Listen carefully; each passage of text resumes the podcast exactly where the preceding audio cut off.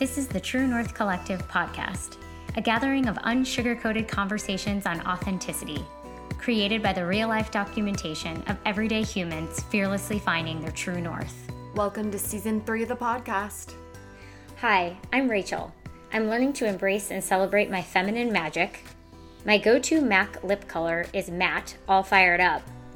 And I got 3 new tattoos in the last week. Hi, I'm Yvette. I'm a type A OCD control freak in recovery, thanks to my yoga teacher training.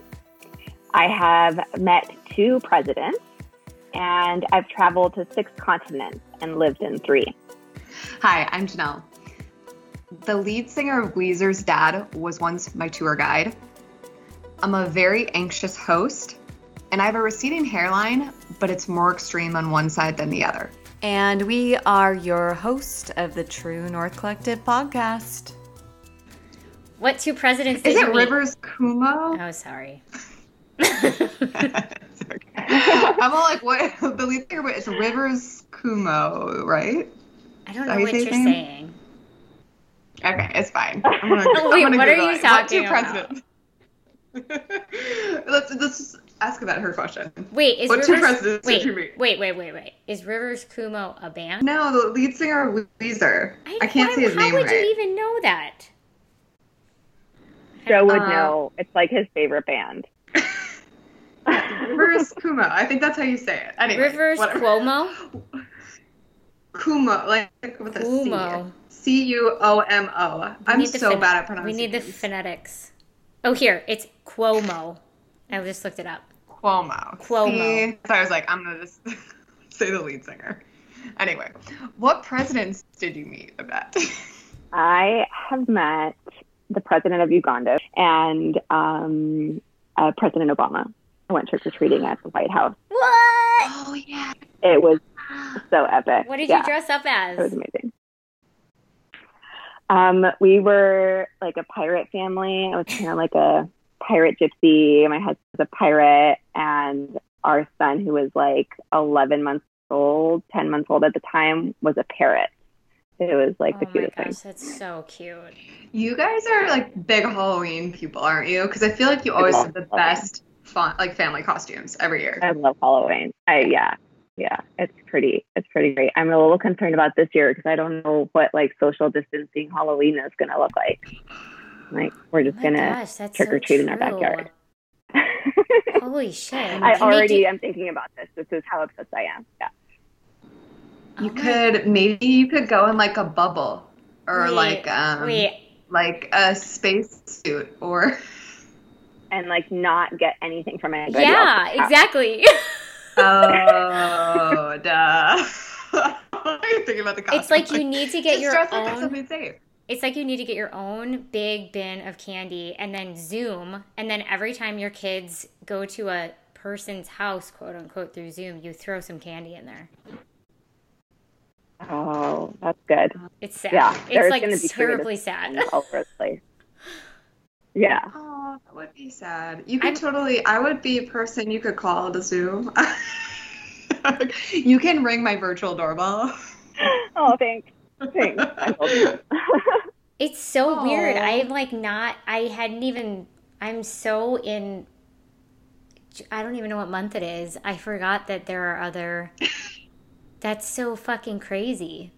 Well, equally as shocking, 4th of July is next week. I know. I'm actually nervous about that because I think people in Dallas are just not going to care.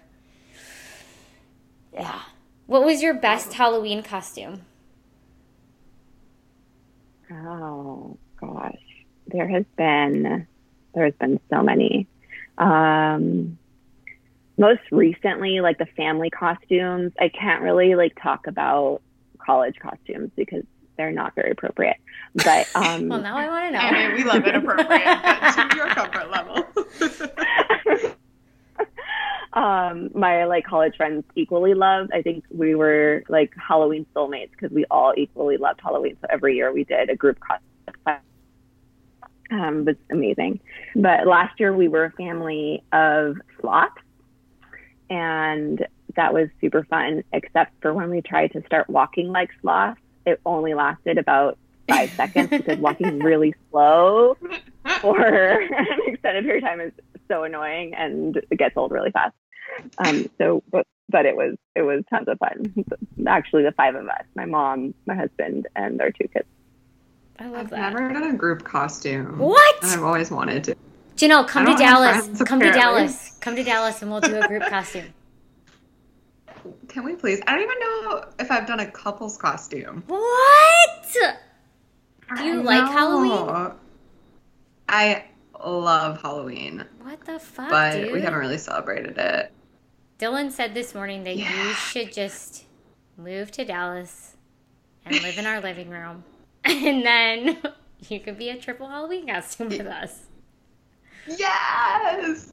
I mean, I was thinking that with all my plans right now, and especially potentially the delay of some things in my life, I'm like, maybe I'll just like fly down to Dallas. You should. Although you guys got the dude, do it. COVID, but I would still do it. Oh yeah, we do not personally, I but love we do have Dylan it. Dylan loves me too. Dylan always is like, just tell her to quit her job and move in. I'm like, okay, I can. Okay, can I tell you that I think I'm the kind of person, like, I love third wheeling it with couples. Like, I mean, sometimes, yes, it's like, okay, I'd want to be in a couple. But, like, generally, I'm like, I love going to other people's houses. I love, like, come on, come join. And they cook me dinner. And I'm just like, yes, it's the best. I mean, it's kind of the perfect scenario because, like, Dylan loves being friends with girls. And we're friends. It's like literally the perfect thing. So there you go. We just gotta make it happen. Oh.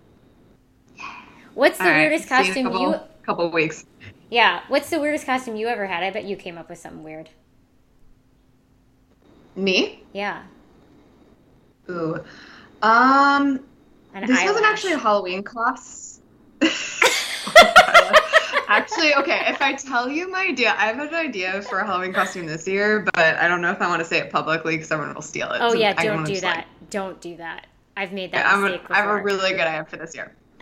But this was not for Halloween, but we did themed socials all the time in college, so we basically dressed up all the time. And I was photo ones from, like, Nintendo N 64. That was one of my favorite ones, and I made my own styrofoam, like, mushroom top that I wore out of stuff in the craft store, and I like cut up a t-shirt and I had a little vest and I was super adorable, but then I went to the bars and everyone tried to touch my toad head and it was very uncomfortable. Oh, yeah. I was like, don't touch me. But it was a great costume. What about you, Rachel?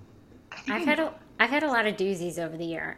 The one that came to me first was when I was a kid. I feel like I've said this on the podcast before, but I was I think you have. Yeah, I was a serial killer. So I was in a cornflakes box. I painted the cornflakes box and then I opened the door and then had like a fake like gun. It's terrible, right? I'm crazy. But I wanted to be a forensic psychologist when I was a kid and on the bomb squad and stuff. So I was kind of a weirdo.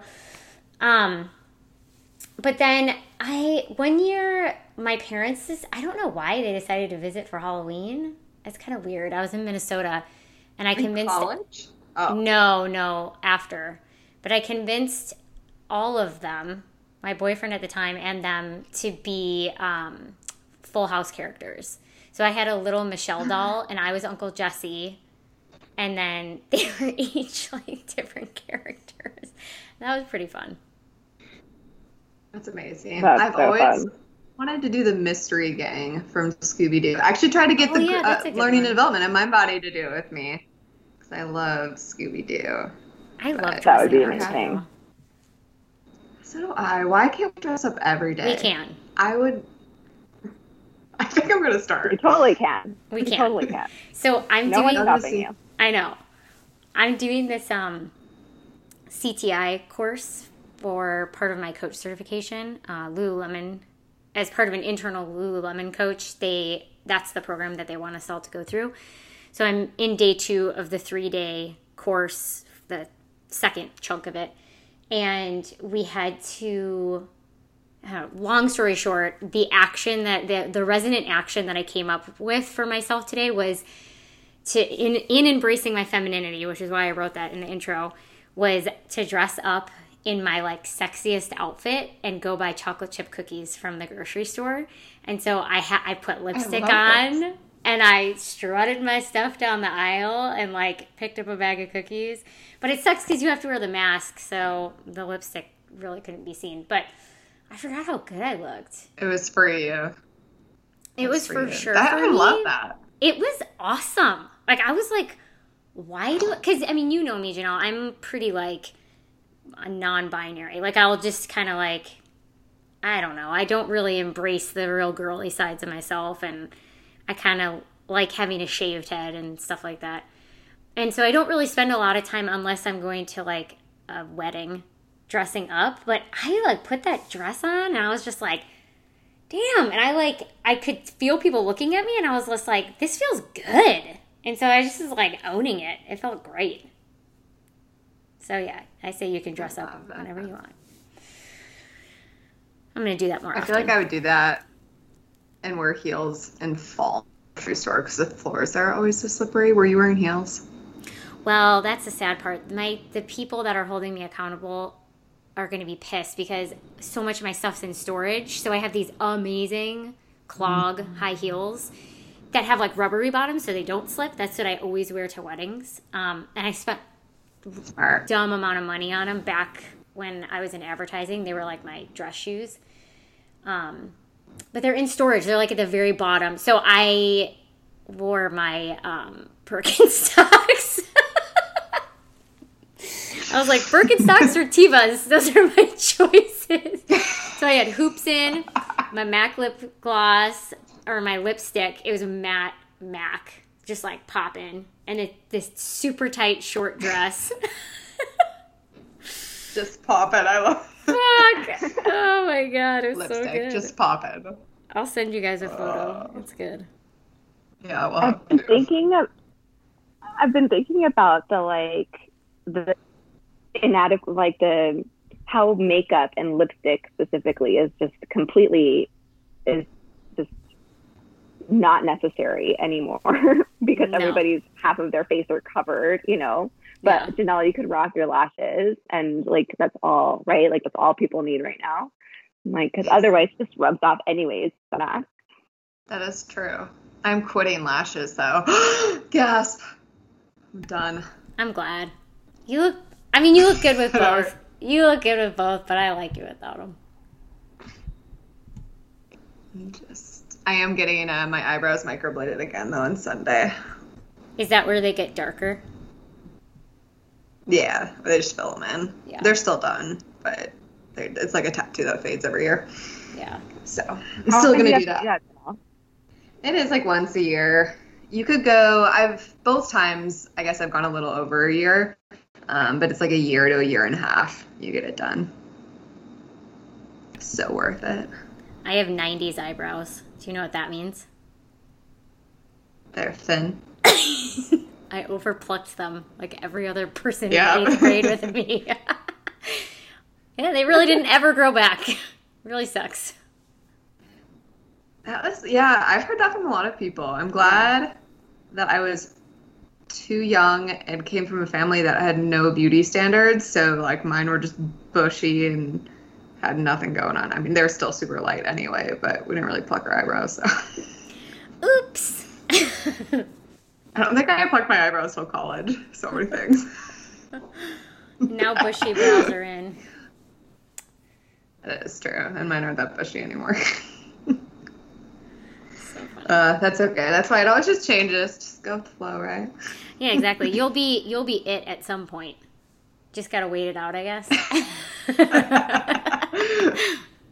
is kind of true, though. I know. I would like to think. Hopefully. We're all it all the time. Pretty soon, thank gosh for this fucking all this stuff that's going on. I do think that it's definitely starting to put a lot more visibility on normalizing the variety that's out there, which is so much more interesting. It's oh my gosh, it's people truly. In the last 2 weeks, I feel like I've seen more bodies and more versions of all of it, and just how beautiful it is. Instead of seeing the same thing over and over and over again, it's so permission giving I mean, I felt so good putting that tight dress on, even though I haven't worked out in like a week, which is not that big of a deal, but you know, I have the conditioning, so yeah, it feels good. Mm-hmm. I know, I'm proud of you when you said that, because I know about tight dresses and just like things to jump over, and I was like, get it, Rachel. Yeah, there's this size 0 dress at Lululemon right now that would be so tight and literally would show off everything, and I've been like debating whether I should get it or not, because I don't want to just buy something to have it sit in the closet. But if I would genuinely wear it, like, it'd be a fun summer thing. It's got like a shelf bra in it, so I don't even have to wear a bra. That'd be amazing. So I'm gonna flip a coin. Lululemon dresses are like the best. I know, but it's a size 0, and I'm not a size. A size 0, but it's on sale, so it would be like cheaper, and it's stretchy. I feel like I do that all the time. I'm like, this isn't my size, but it's on sale, so I'm gonna figure out a way to make it. I know. Oh boy. One time, my mom does this thing where sometimes she'll buy herself presents for us to give to her, and you can't see me rolling my eyes, but I am. And one year, she bought herself a sweater, and then I don't know if she had my sister give it to me or something. And then like someone just was like, oh, this is for mom. And I thought it was mine. And I showed up like a couple weeks, I think it was before Christmas, wearing the sweater. And she's like, you know, I bought that for you to give to me. And I was like, oh, it makes sense why it wasn't my size. And like, here I am in this like oversized sweater that I thought was super cute. My mom bought it for herself. Oh my God, I love that. I was like, whoops, and I still have it, and I still love it. But that's I'm like, hilarious. I'll make this work. I was like, whatever, it's not my size. I still like it. Yeah. All right, shall I introduce our third voice? Let's do it. Before we introduce that, Rachel and I are putting out the call. We're looking for guests to come on the True North Collective podcast for late 2020 and early 2021. If you are interested or you know someone that you think would be a great fit, please send us an email to hello@thetruenorthcollective.org for more information. All right, let's get back to the podcast. Cool. So we have Yvette on the line, and I know Yvette from my time at MindBody. Yvette has such an amazing background. I mean, from the time I met you, there's this knowledge, professionalism, poise, but then also this very like relaxed, open-minded side to you that I've always really appreciated, because I think I play in that duality quite a bit too, where I'm like, okay, I know I can come to Yvette and she's gonna have these great ideas. And in a professional sense, it's like very natural, and like we can create all these things, but then at the same time, like you're the same type of person that I can always go to and just have like a very real, down-to-earth conversation that I never felt judged when we were having it. So I've always appreciated that about you. But your background from a learning and development professional to working at Lululemon to working for Disney, being a mother of 2, marrying your soulmate, you have a master's degree in public health, and even on the side, you also are starting a low-waste journey, which people can follow at Mom's Talk Trash on Instagram, where you're starting to do composting in your own backyard, which is amazing, especially as a mother of 2, and a professional, and just like an outstanding human in general. So welcome to the podcast, Yvette. Thank you so much, guys. Thank you for having me. We're excited. I think I got it all. I'm like reading through. I'm like, there's so many things that I could say about you. So I'm like trying to keep it like I won't steal all your thunder as we jump into the podcast. But why don't you tell us in your own words a little bit about how you got to where you are today? Yeah. Thanks, Janelle. It's been a journey, right? Like we're all on. I was born in Mexico and I grew up in South Texas and went off to college, like so many people, and started discovering the outside world, traveled and studied abroad, and then eventually made my way out to California to come to quote unquote, air quotes, grad school, but really the love of my life was out here. And I, although I would never admit that I was moving across the country for a boy, and he eventually became my husband. So it worked out. But during that time, I studied public health and was really super passionate about improving the health of populations and preventing disease and promoting wellness and doing some really incredible global health things. I worked in Africa and Asia and Latin America. And on the outside, it looked really, in a way, glamorous to be able to do all of these really amazing things with some incredible researchers and professors and global health professionals. And there was something there that just wasn't, that for me wasn't fulfilling me entirely. And then we had this opportunity, my husband and I, to move to Australia. And we had actually just bought a house in the Pasadena area, and we were telling ourselves we were going to settle down. And then this opportunity came up not a year later. And so we packed up our stuff, put it in our garage, rented our house, and moved halfway across the world, and had the most amazing, incredible experience, time of our life. And I think we'd still be there. We loved Australia so much. I think we'd still be there if it wasn't so far away from our families, who we also love very much.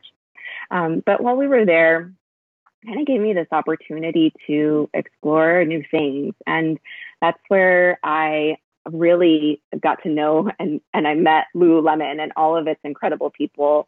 I worked, I took a job working at one of their retail stores. And to most of the people who knew me at that point, that seemed really strange, something that I normally wouldn't do. Had we still been living in LA, I was working at the University of Southern California, managing the Institute for Global Health. And I took this job in retail, and it was because I was really inspired by what Lululemon was doing and how it invested in people and how it invested in people's development. And also, you know, it was kind of this, this like long-term vacation that I felt like we were on. Like I had the opportunity to step away from the facade of my professionalism and do something that just really sparked my fire. And I was, you know, just kind of unapologetically just doing something that I was taking this risk on. And it just paid off so much because I grew incredibly from it. I started my learning and development career there, learned from like what I considered to be the best of the best, and met best friends that, you know, will last a lifetime. And then we, you know, traveled and did all these amazing things, and then came back. And that transition back was tough. But, you know, every stage we've learned something new. And now we're living, and it sounds so cliche to say this, but we're living our vision. Like we set this vision to live in Santa Barbara. And it was always kind of a 10-year vision. It was out there really far away. And late last year, we just said, like, screw it, let's just do it now. And we did. And we're here. And so now I have two amazing kids. Like I said, I'm married. I really do feel like I'm married to my soulmate. And we're just incredibly grateful to have and be around family that we love. And we're here. That's awesome. Okay, this has nothing to do with what we're going to talk about today, but I get really curious. How do you know that someone is your soulmate? Like, what does that feel like? So, I mean, I can tell you, and I know that's not what we're talking about today, but it's kind of, I mean, it feels just like incredibly like you're home, like you're just, you're home. You don't have to hide anything about yourself. You can be completely open and vulnerable. And there's this feeling of safety and like a lot of fun. And since the day I met Joe, like I have laughed every day. And yeah, and there's this other kind of really weird story that I will tell you guys because I feel like you might appreciate it. Love stories. I went years ago when I first started my yoga journey. I went on this yoga retreat and met this incredible healer teacher who practices a lot of energy healing and Reiki. And after the yoga retreat I went on, I had this pretty life-changing experience. And then I later took Joe. We were already married at the time. I took Joe to have a healing session with this man, and he did a Reiki session for Joe, and then he did one for me, and then we came together and talked about it.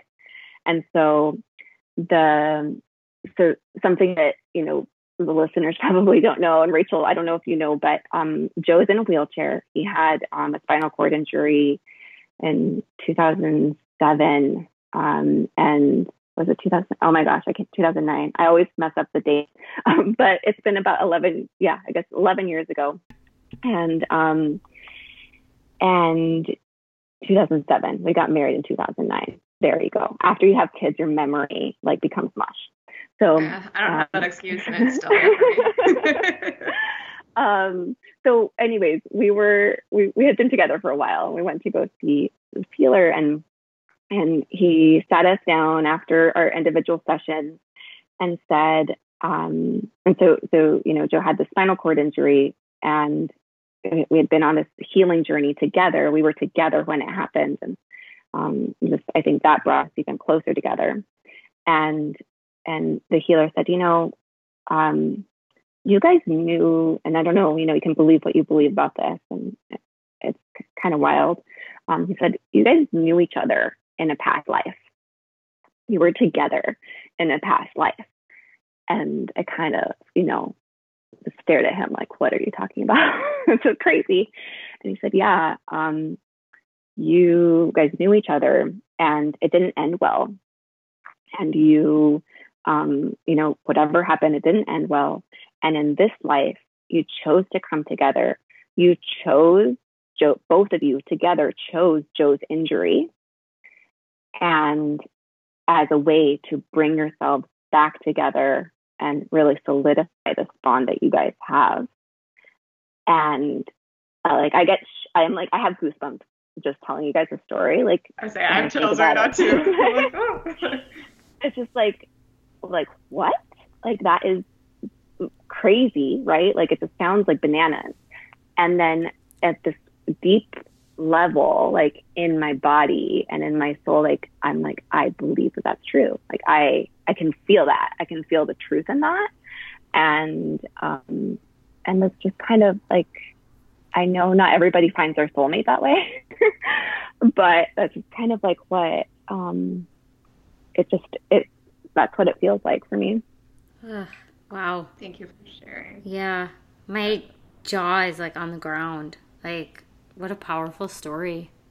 And no matter what anyone believes, it kind of doesn't really matter. You know, if you feel it within you, that's all that really matters.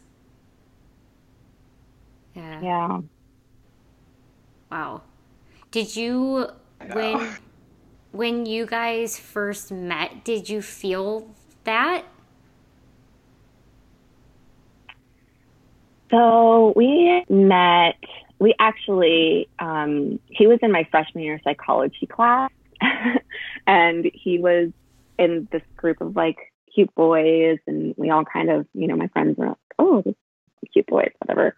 And we didn't actually meet until senior year in college, second semester. So we were about ready to like graduate and leave, but we met randomly at a bar, and then we didn't actually start dating until after we graduated.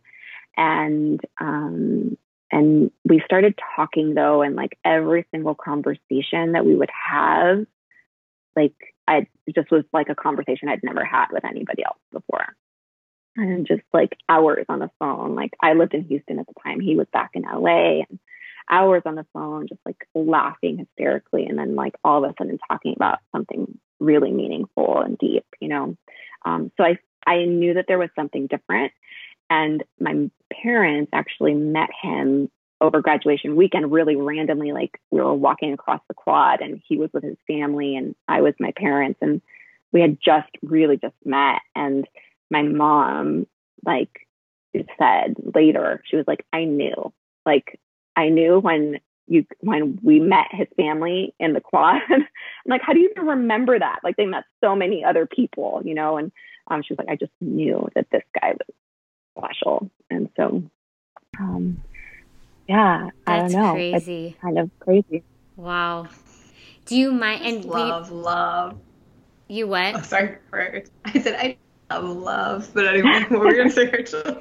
Well, yeah, totally that. And I mean, I think I appreciate that there's, I don't want to like qualify any of it, because no matter what it would be, for you to feel like you met somebody that you had that kind of connection with is beautiful. And I think it's like the additional depth and layers to it that aren't necessarily the rosiest is like, to me, that actually makes it seem more real for some reason. Not that it has to be that way to be real, but I appreciate the depth that exists there. And if you're open to me asking it, like, how has your relation? I mean, obviously your relationship changes when somebody goes through such a change. And what has that experience been like for you? Does it even feel different? Does it feel very different? Did you have to like reconnect? And again, if this isn't a territory you want to go in, we don't have to go there, but I'm just fascinated. I've gone through really significant medical things myself, and I'm interested in the dynamics that come out of that for people. Yeah, I think, I'm happy to answer that.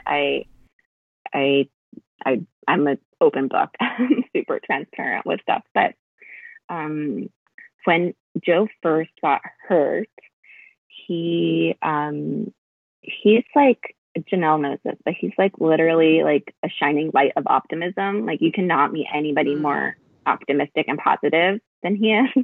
It's like, it's wild. And he got hurt. We were surfing. He suffered this like non-traumatic spinal cord injury that basically it took about 7 hours for the paralysis to set in over the course of the day. And so we went to the hospital. It was kind of this really surreal experience. And then, you know, we spent a few days in the hospital after he had become paralyzed in Hawaii. And then we got him transferred over to like a rehab hospital there before we could bring him back to the mainland. And it's like, I tell the story all the time because it's just shocking to me that somebody has this like in them, just like inherently, naturally in them. He was in a like gurney, being transported in an ambulance from the hospital to the rehab center, where they had basically just told him like, it's going to take a while for you to walk again if you ever do. And they snap his photo as he's entering the rehab hospital, and he like shoots them like a shaka sign, like hang 10 with like this giant smile, and they take his photo for his his file, you know, and everybody's like looking like, who's this guy?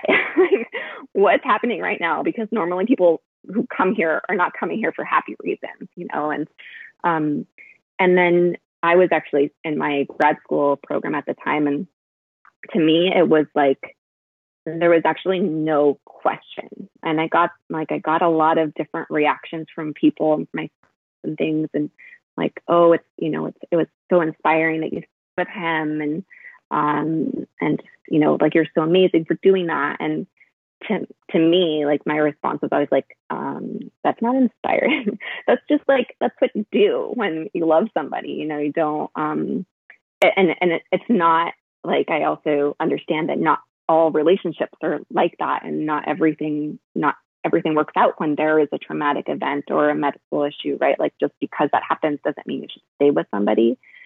But for me, it was that there was no decision to be made, if that makes sense. It was just kind of like, yeah, this is what we're doing. We're going to do this together and we'll figure it out, you know, and it's not to say that it's been rosy and easy. Like, it's been far from it. Super challenging, but I think the way he reacted to it and responded to every step of the way with his outlook that he has on life naturally just brought us closer together. Thank you for sharing. Yeah. It's hopeful in like a, I mean, it's hopeful in what it is, but just even beyond that too, for me, what I'm taking away is just like the ability to just allow people's journeys to evolve and to allow people to evolve and to allow you to show up and that there is no right or wrong. And we each, you know, get to decide in each moment how we choose to be in each moment. And I don't know, it's just it's a very gracious example of allowing yourself to be you and allowing somebody else to be them and seeing where it goes from there. So thank you for sharing that. Yeah, thanks for asking the question. Mm-hmm. Oh, couple goals. In a sense, I just love the concept of love. I love hearing other people share those types of love stories too, and like their own experience in love, just as like someone who's still, you know, navigating what it's like to be dating and currently being single, and just like never, like obviously I haven't been to that point where I felt, you know, that dedicated to someone, because here I am single. But it's always like, I don't know, I find it very reassuring whenever I hear someone say that story of like, it's sort of like there's a sort of knowing in it.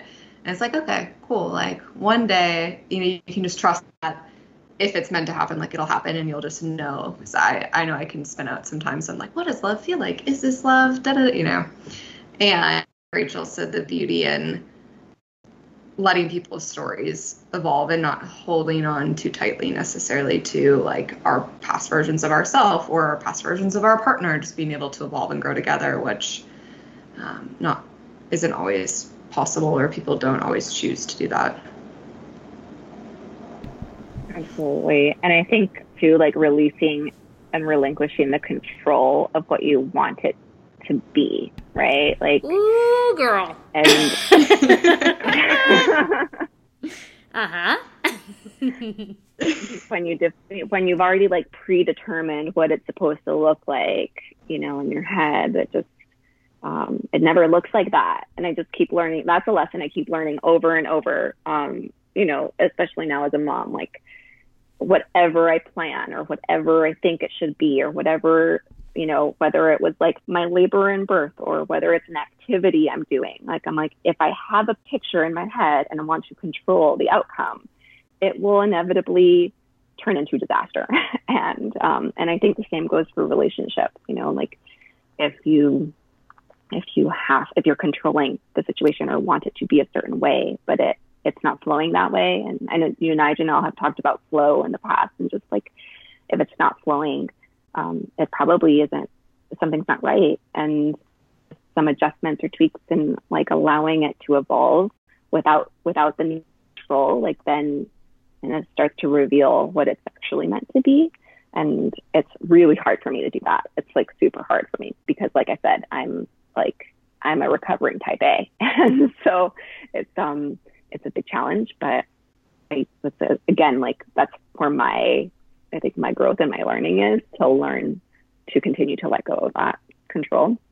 You're sharing a lesson that I'm sitting in right now. Okay, say it one more time so I can hear.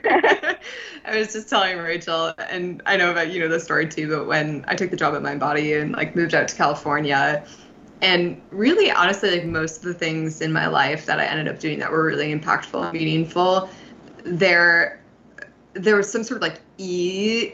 I mean, there's definitely effort too, but like it just sort of organically happened, right? It's like the stars aligned and all of a sudden, boom, like you're there. And not that it wasn't, like, you know, like many times it was uncomfortable to get there or things had to happen, but like there was a sense of just like, yeah, letting go. And you're like, well, this is what the ride is. You know, I'm going down the slide. There's no stopping now. And there are things that I'm shifting right now. And I keep saying to Rachel, I'm like, okay, I feel like I'm forcing it. And when I know I'm like trying to force what I'm doing right now, and like, I'm just going to take a step back and just let things play out a little bit more, because I can feel myself pushing, and then like the fight and the contrast and the anxiety and, you know, the things that just are like falling through that you want so badly to happen.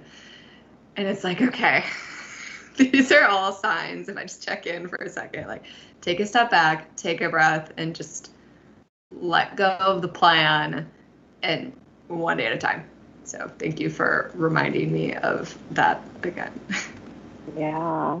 Well, I think there's such a difference between like intention setting and like setting your intention and your vision for what you want to happen, and then forcing it to happen, mm-hmm. right? Like, and I always really believe in like intention setting and setting that vision and having the goals that you drive towards.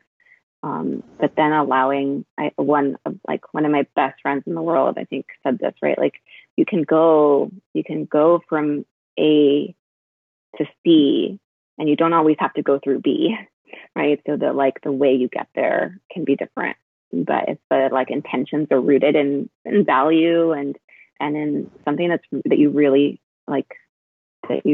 feel like is what you want, then those are really great to have without forcing. I was going to say, even in that, like, I love that analogy too, because a lot of the stuff that I'm pushing towards right now, like, I think it'll happen, but we've talked about intuition and the clairs in the podcast before. And generally I say mine is a knowing, but lately, like, I feel like I'm like hearing it in my heart, if that makes sense, words. And it's just like, not yet. Like, that's what I keep hearing. I'm like, God damn it. I'm so impatient, but I know, like, if I pause and I stop, it's just like, I can just hear not yet. I'm like, okay, it's not a no, but it's definitely a not yet. But what were you going to say, Rachel? I was going to say, the other thing that I've played with over the years, and I forget, and I have to come back to it, but when I'm controlling, I'm taking up so much space that nothing else can actually co-create with me. And so there's a lot of options that get steamrolled. And it's not even that I'm necessarily like aggressive or anything. I'm trying to control so many aspects that I've already decided what part everybody's going to play. And there's no breathing room for them to bring in some magical element that I never could have thought of. And when I am able to relinquish that control and recognize what I actually can control, and almost pull back my I see it as like actually the energetic space that I'm taking up. And when I can pull it a little closer to myself and allow somebody else's energy to come forward, like whole new worlds open up. And I've been playing with that in my own relationship, of just, I kind of got to a point where I was exhausted from controlling, and he never asked me to do that. I just did it because I had a picture in my head, and just like you said. And when I'm able to pull back and just recognize, like, allow other things to co-create with me is the best way I can say it. The things that show up from other people is like beyond my wildest imaginations. And when that shows up, it gives me access to something. It's like I couldn't swing on the swing until the swing set showed up. But if I was, you know, using that space for my jumping jacks and my somersaults, then the swing set could never show up. And then once the swing set showed up, it was like, holy shit, I can fucking swing and jump off the swing. And so, yeah, I don't know if that makes any sense, but that is like coming to life in my heart right now as we're talking. Makes sense. I like the visual. Yeah. Should we switch gears? Yeah. I love this conversation. And thanks, Yvette, for being game to play on a topic that we'd not... Of course. We were going to talk about. I did warn you. But one of the topics that came up, and when we originally spoke, it was around the concept of imposter syndrome. And back when we were at MindBody, you had written a blog post that was shared around imposter syndrome and coming back from maternity leave and just having having a child and like what that feels like coming back into the workplace. And I know that you and I, even last night when we were chatting, know that imposter syndrome extends way beyond that. But would you be willing to share kind of what that experience was like for you when it comes to imposter syndrome? Yeah. So, you know, when I think about imposter syndrome, I think about like that feeling you get when I'm doing something and I feel like everybody's looking at me for something. And then I have like a high anxiety around meeting the expectations and fearing that they're going to find out that I'm like not as good as I think I am. And when we were talking about it a lot, you know, in preparation for the podcast, like I was thinking, I have so many examples of when this has happened to me in my life. Like, it's just like, not just one, you know, it's just, I feel like in everything from like getting accepted into Notre Dame to like getting my, you know, going to grad school to getting my first like real job to whatever it was, right? Coming back from maternity leave, there was always this feeling of like, oh, well, I don't really deserve this, or I'm sure somebody else worked harder. They should probably go. And this feeling of like a lack of worthiness for whatever I was actually receiving, even though like I've worked extremely hard and, you know, there are things that you would say like, yes, like those are well-deserved. There's this underlying feeling and tension within myself of like, oh, maybe I don't actually deserve that, or maybe I can't actually do what they think I can do.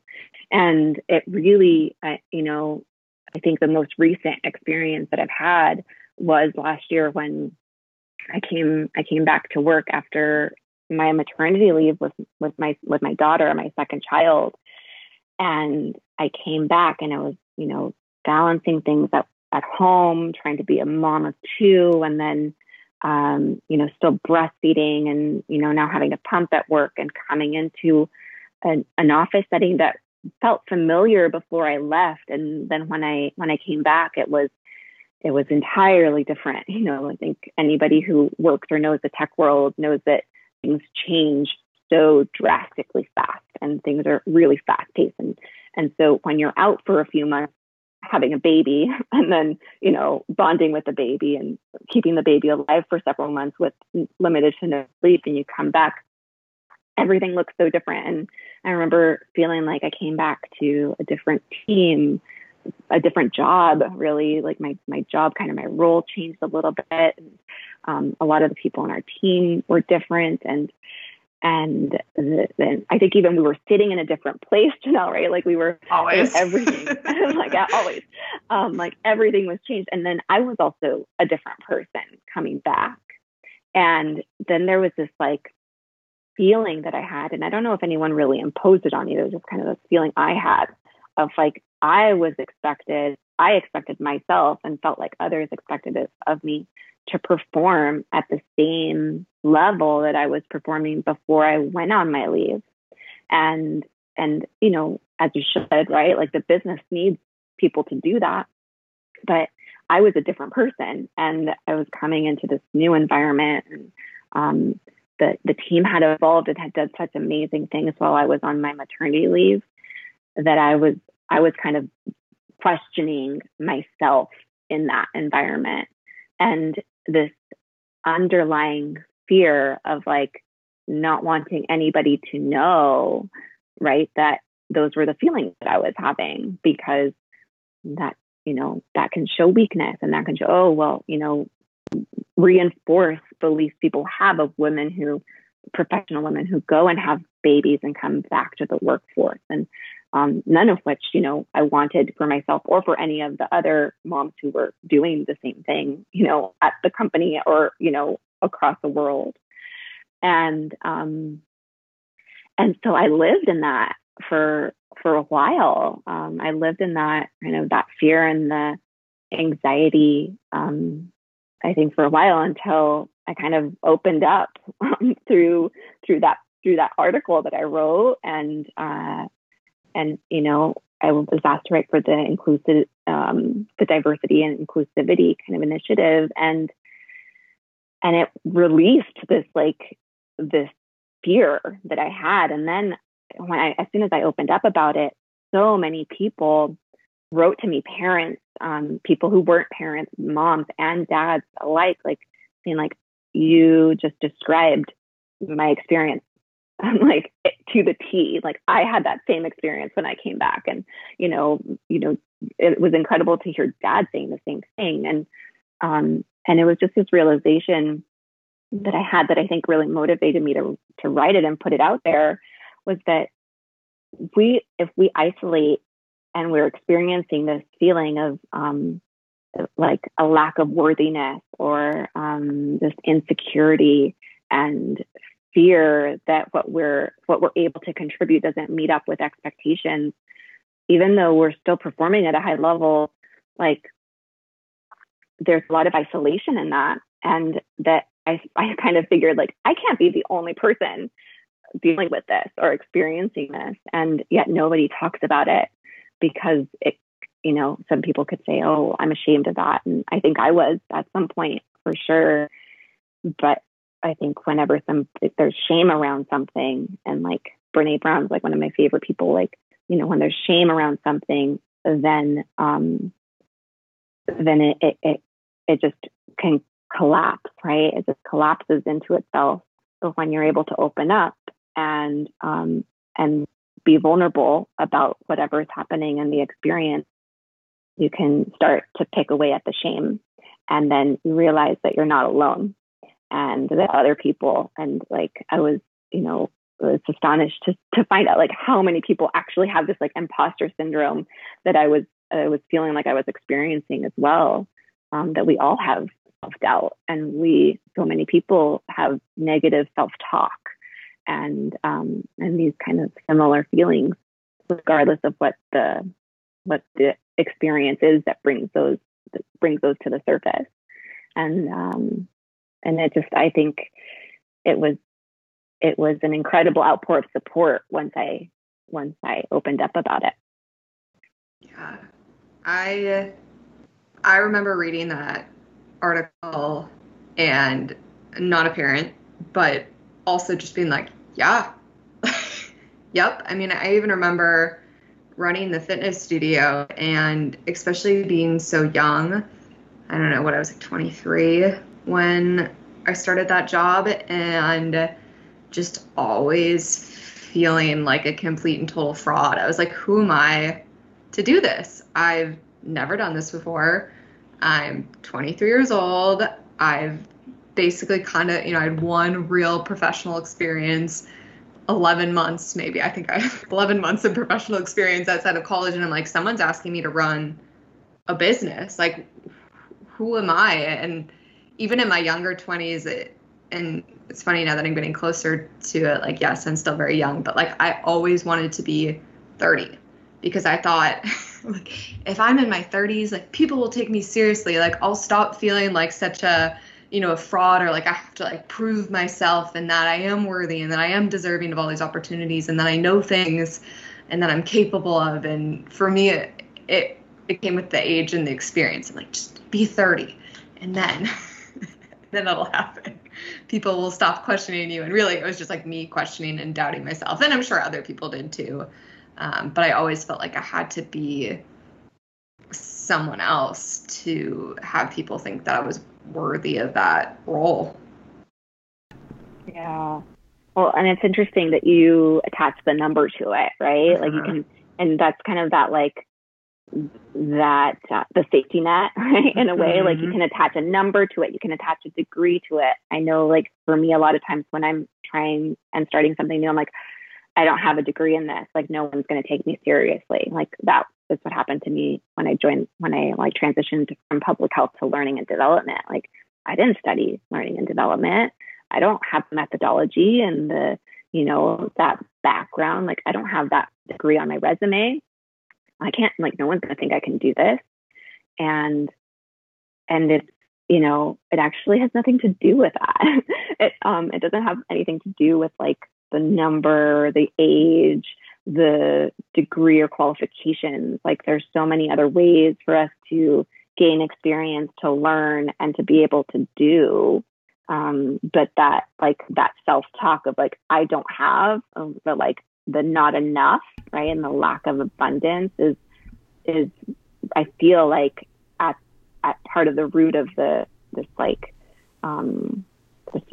feeling of a fraud, because you have to attach it to something. You know, like you get, you collect evidence that you're right, that you're not good enough or that you're not worthy because of X, whatever that excuse is.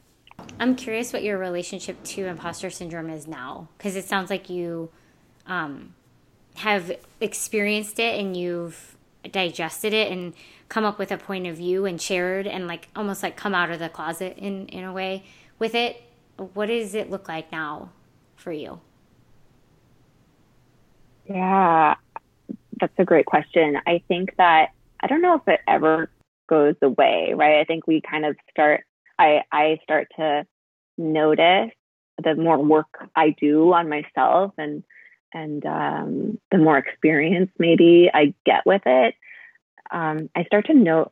If I'm tuning in, I start to notice it a little bit more. Like, why am I having that thought of that I'm not worthy of that opportunity, or you know, why am I having that thought that I can't do that thing? Like, I notice it faster.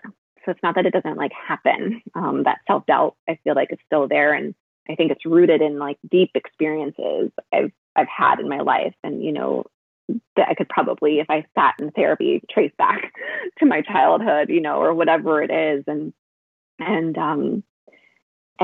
yet I'm getting faster and better at asking the question, like, where is that coming from?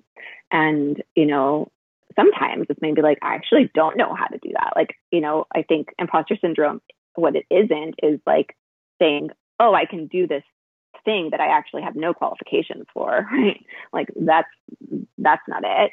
But it's like when you actually think you don't deserve something, or that when you get something, you attribute it to luck. And so I think for me, it's just that awareness around where is that feeling coming from? And this just, and I like, you know, I have an amazing partner in life who is really good at checking me on it as well. And he always lives into opportunity. He's like Mr. Opportunity. So when I'm doubting or when I'm squashing an opportunity because I, you know, deep down think I'm not worthy of it. I have someone in my life who's really great at bringing me out of that, which I think is also really helpful. And that's what led us to live in Santa Barbara. Like we made our 10-year vision our now vision because of that. Like otherwise I would have continued to probably push it out 10 years and like we can't do it for all of these, you know, long list of reasons. But again, it was that I'm not worthy, or like that imposter syndrome of like I can't live into that lofty vision because I actually don't deserve it, which is banana. Like it's bogus, right? Like that's just like, if I hear myself saying it out loud, I'm like, if my friend was saying that about themselves, I'd be like stop that. Like that's such negative self-talk, right? But that's what happens in my head sometimes. So relatable. And just from the outside perspective too of working with you, because I've definitely have negative self-talk, and there's always the outside of experience of, to me, you have just such a natural talent towards what you were doing and development and supporting in your ability to have like a vision and like piece things together. It felt like such a natural talent. So it's always for me, because again, I have negative self-talk, ton of it. Like I'm pretty sure everyone does. It's like crazy to think that you would have ever doubted yourself. When like for me, I was like, I was always so assured of your abilities, you know, it's like that nice, it's nice when other people are willing to admit that, because you're like, oh, okay, I can have negative self-talk, but people can actually still believe in me and I can, like, I am capable. Yeah. Yeah. Well, it's that, yeah, it's shifting the belief, right? And it's, and that's the thing, I think with imposter syndrome, like from the outside looking in, you can prove, like you can prove accolades, you can prove accomplishments.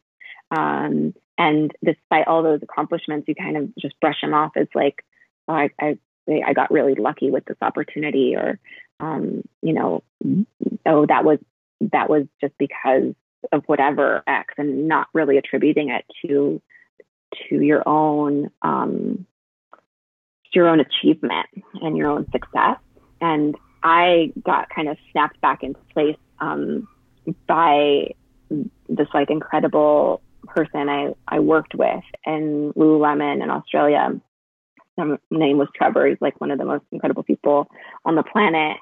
And as I was leaving Australia, I had a very hard time leaving because I just loved being there and loved my job and loved the people I worked with and loved our life there. I knew the right thing was to come back home. But when I was leaving, I said to him, I'm just feel so lucky to have met you and to have been able to work with you. And he turned around and was like, that's not luck. Those were your choices that brought you here. And that, like, I hold on to that always, because that took something that I was deflecting on, like, it just so happened to be chance that I landed where I landed and had this incredible journey, when actually, like, it wasn't. It was deliberate and very deliberate choices that I made that got me there and that led me to where I was then, to where I am now. And it's really easy. And sometimes we kind of like, we paint it as humility, but it's not, right? We're just kind of, we're deflecting the ownership of our choices when we do that. And when I always kind of like have Trevor in my head saying like, that wasn't luck. Those were your choices. I don't believe in luck. And, you know, then the ownership comes back to you. The ownership came back to me, and the like, yeah, you're right. Actually, like I did that. And I think that was my wake up moment. And I use that as my anchor whenever that's starting to bubble up again for me. I go back to that. I was going to say, when don't you experience imposter syndrome, and like what's there that almost like blocks you from self-doubt? Like how can you allow that voice to not impede? Is it choice? I don't know. Maybe it's not. Yeah, I think it's like it's confidence, right? It's like it's choice and confidence. It's like acknowledgement of the things that I have done and what I have worked hard for. And this has only come like recently, I think, in my life, that I'm really owning that. And so when I now, and I'm actually like in the process of looking for new opportunities and kind of moving on to the next thing in my life, I feel a very strong sense of confidence that I can do it, and that I am worthy of it, which is very different from where I've been in the past. Yeah. It's interesting because today in the training that I was in, we CTI uses the verbiage saboteur and inner leader, I think, which sounds kind of similar. I mean, this is a saboteur that's very specific to feeling like an imposter, but we can have saboteurs that show up many times when we go to take a step, and being able to recognize and put a face to, just like what you were saying, like put it in out into the open, share it so that we don't self-isolate, and it almost becomes a life of its, or it gets a life of its own, and it gets bigger. But being able to just call it out and put a visual to it allows us to be able to recognize it as something outside of ourselves. And then on the flip, it's like tapping into that inner leader, that part of us that does make us feel confident. Because sometimes saying like, I want to be confident, at least for me, it can feel very like, yes, I do. And to connect to the experience of that can feel tenuous. And so it's been a cool exercise in recognizing what can I visualize that is within me that is that saboteur, so that when it shows up, I can be like, oh, there's that fighter. There's that part of myself that actually can be great, but also can work against me. And when that happens, do I want to bypass it? Can I bypass it? Do I want to work with it? What do I do when I work with it? What else is here? So it's interesting. And that it never does go away, right? It's a part of this human experience. For whatever reason, I believe it's because we are here to be able to experience the fullest expression of life through, tangible life. And that includes all of it. That's not curated to only be the rainbows. That's the totality of it, which means that we also need to have the inner critic, because that is all of it in tangible form. So, yeah.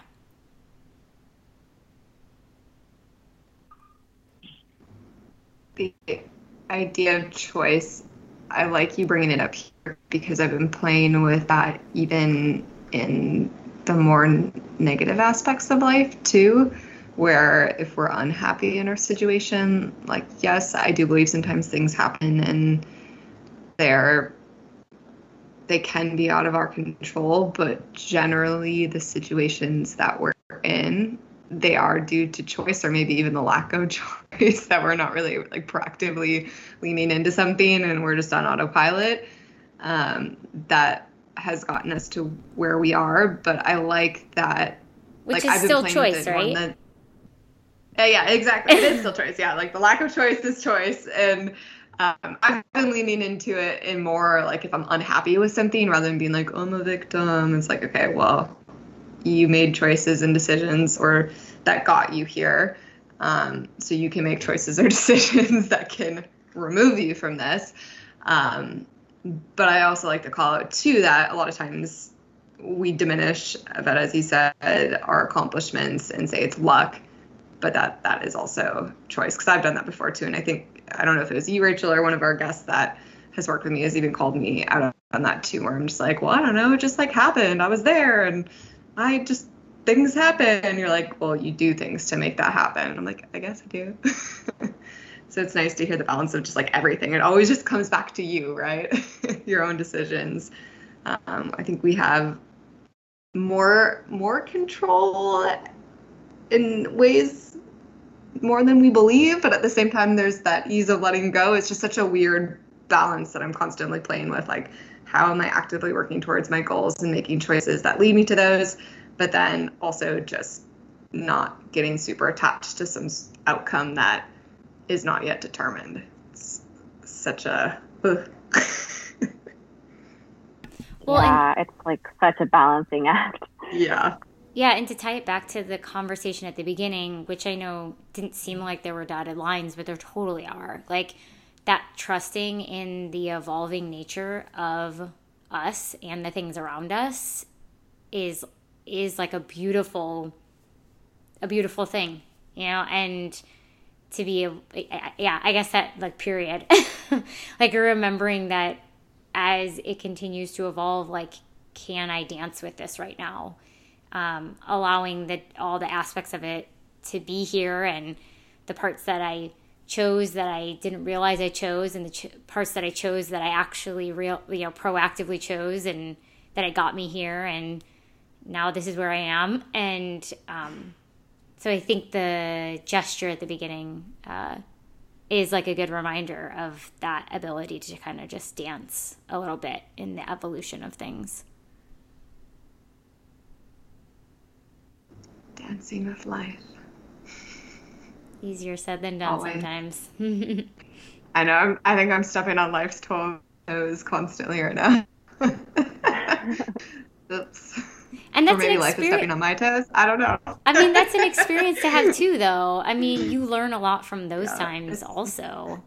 And I'm speaking to myself because, you know, it's like sometimes I can think to myself, what a waste of fucking time that I just, like, wasted all that time. But, like, no. Like, all of it is worthwhile experiences to have. And we can, again, you have choice in how you look at it. Like, I can choose to look at it as a wasted time and lean into, like, okay, this is what it feels like to feel like I wasted time. What do I want to do with that? Like, there's actually so much in all of it that we can take away. I find when I'm going so fast, it's hard to remember that. But when I can, there's just so much fruitful data, information, life in all of it that can be parsed out to learn about ourselves, to learn about life, to learn about each other. And I just want more of that. Because then it's like, if I'm literally in this moment with that much openness to it, I can almost experience like a lifetime in just a minute. Like, so much is there. And that's pretty cool too. Yeah, I also like, along those lines, so strongly feel that whatever is happening, like, especially when we're going through like a time of crisis or like a really challenging, difficult time, whether it's, you know, self-inflicted through these like limiting beliefs that we have, or actually like something external is happening that is making things incredibly difficult. And this is just like really true to me right now, because we experienced a really tough, I mean, everyone's experienced a tough 2020, right? Like, we can all agree on that. Last year, our family had a series of incredible challenges, and everything that happened seemed like really hard until the next thing happened that was like even harder. And in the moment, right? Like, it's hard to do this, but after a while, we were kind of like, oh, like, everything that's happening seems to be preparing us for the next thing ahead. And it, you know, I think whatever, if you look back on life, you kind of start to see that the things that happen prepare you, like, whether they're good or bad, you know, challenging or welcomed in life, the things that you learn, if we can take time to reflect on them, they teach us such important things that actually prepare us to deal with the next challenge that may be even greater. And I think that like that awareness, then in a way tying it back to, you know, imposter syndrome is this feeling that I don't either know enough or don't have enough, or am I not good enough, right? Like, if we can recall back the times when we learned something that's helpful in that current situation, or we overcame something that was challenging, whether in a similar way or a different way, that it can help build that, like, that confidence, or build the muscle to be able to deal with what's in front of you, and whatever it is, like the insecurity that you're feeling about that situation that's happening right now, like calling on those experiences and the knowledge that you've gained from them in the past help us, because those didn't happen like in jest, right? Those happened for a reason to really, I don't know if it's protection or just like to prepare us for what's ahead. And it, you know, I don't know if like, I don't know if I feel or if you guys feel like relief in that or more anxiety. I mean, like, this isn't the hardest it's going to get, but don't worry, you'll be prepared for it when it comes. But like, I feel like that's very true for me in my life in the last couple of years. I mean, sitting here, it's interesting because like sitting here right now, I'm like, oh, I'm sure somebody has said that to me before. They had to have. But hearing it today, I'm like, oh God, that feels good. Like, yeah, totally. It's those things that I went through totally prepared me for the things for right now, literally what we're going through. Well, not literally, but like a lot of what we've been invited as a collective to step into this year, there have been facets of my life that I was like, whoa, this sucks. Like, this totally sucks that I have cancer. Like, this totally sucks that I had that happen in my childhood. And I mean, it wasn't an overnight thing that I could look at it as preparedness, but, you know, I had to have the space to feel my feelings in it. And I for sure can step into a space of, this is preparing me. Like, I love that invitation. It almost invites a celebratory nature to the times in our lives that are a little bit uncomfortable or a lot. There's a conversation today that somebody was having where they're like, maybe one of my values is actually failure. And I want to celebrate and be a champion of failure. And it has a similar connotation to me of like, could you choose to have something like imposter syndrome be a value, be something that is like a necessity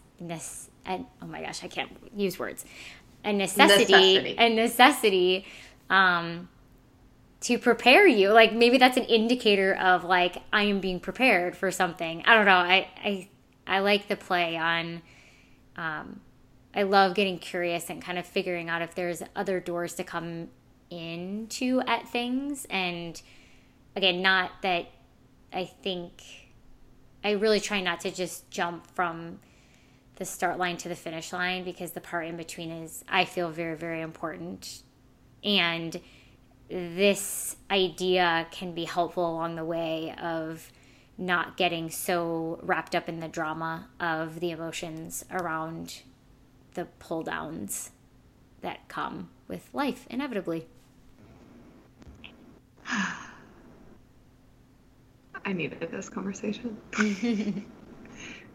I'm grateful for both of your wisdom and experiences and reminders.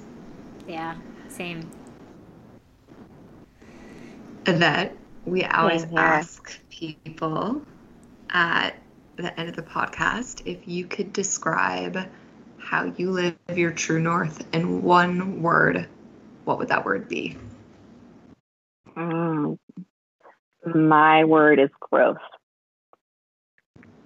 And just, you know, I think really recognizing that when things get hard, because like we've been talking about, inevitably they will, it's just always an opportunity and an invitation to grow.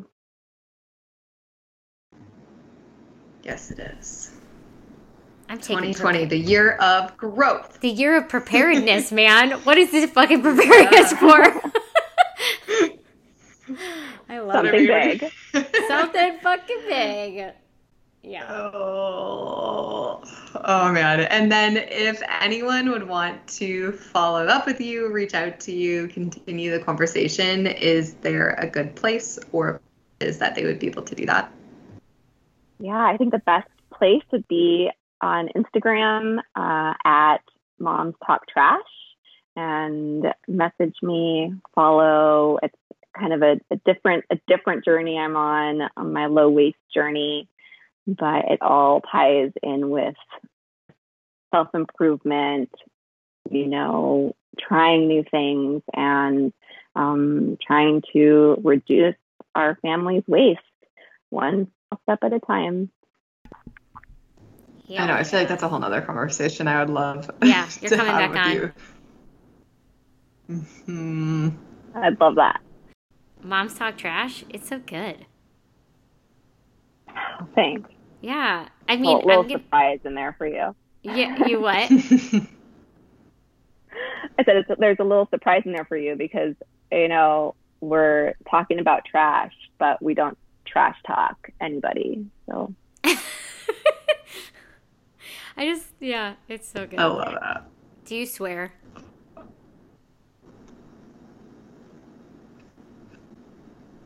Yvette, do you swear? Oh, do I swear? I didn't hear that. I do. Okay. But it will come out when it feels really natural. Like I used to be a sailor, and I think now with kids, I censor myself a lot because anything I say will be repeated, you know, like as if they're a parrot. So I have learned to censor. Yeah, I love it. That's a tough skill set. I was just around children last week, and I was like, oh, shoot, Janelle, don't open your mouth. I mean, you can't even say shoot, that's so right? Funny that you say that. That's oh, so I don't know. Say that, Janelle, because my son, he says shoot all the time, and I actually don't know where he gets it from, like, because neither of my husband, like, I don't think we use that word. And he's always, like, he'll, like, drop something and be like, oh, shoot. And I'm like, he's four. It's really funny. I mean, it's better than the alternative. But has Jai been listening to the Friday night Zoom calls? So no, I don't think I censor myself. I'm just like, oh shoot. Yeah. I think that's after bedtime, but yeah. Yeah. Oh. Well, thank you, Yvette. I am very grateful that you came on and had this conversation with us, and thank you for sharing everything. Yeah. Thank you guys so much. It's such fun. Nice to meet you too, Rachel. Yeah. This has been another episode of the True North Collective podcast. For more from Rachel and I, check us out on the gram at the True North Collective _. And if you liked what you heard, please consider leaving us a review wherever you are listening to this podcast. Until next time.